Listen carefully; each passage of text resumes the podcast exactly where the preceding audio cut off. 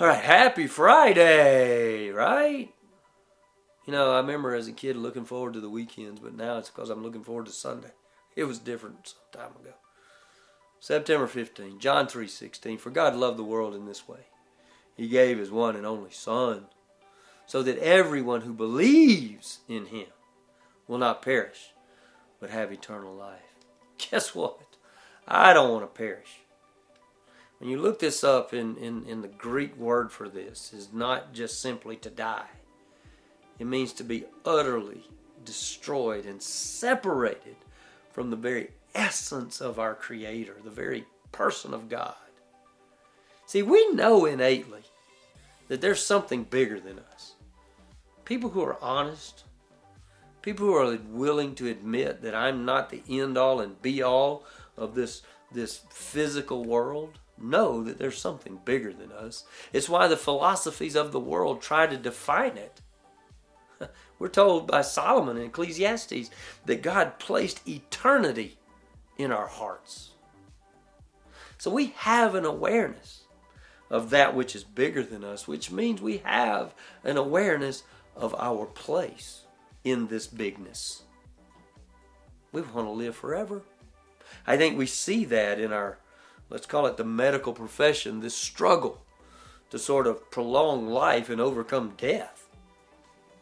See, Scripture teaches of an eternal, an everlasting life, not a prolonged physical life, but a spiritual life that goes on forever and ever and ever.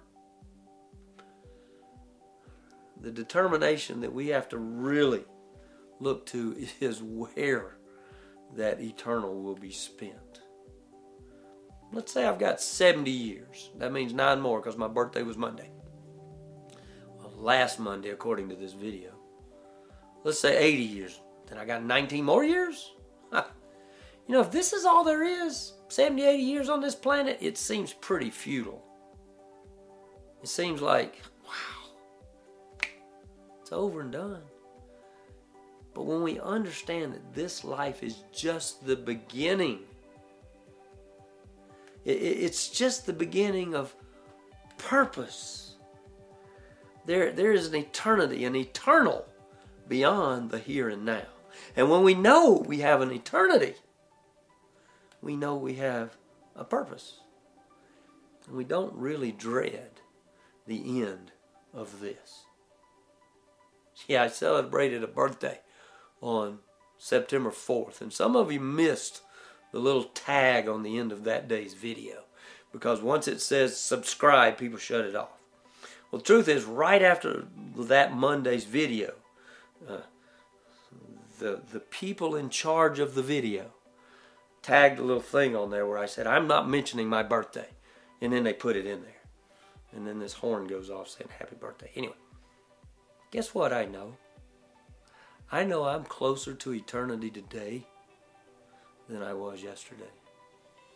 But I don't dread it. See, I consider what the Bible says about heaven.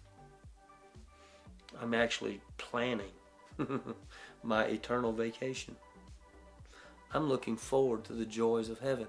I'm looking forward to seeing the face of my Savior.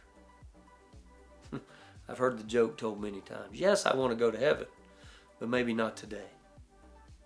See, God's made a way for us to be with him for all eternity. John 3:16 For God loved the world in this way he gave his one and only son so that everyone who believes in him will not perish but have that eternal life.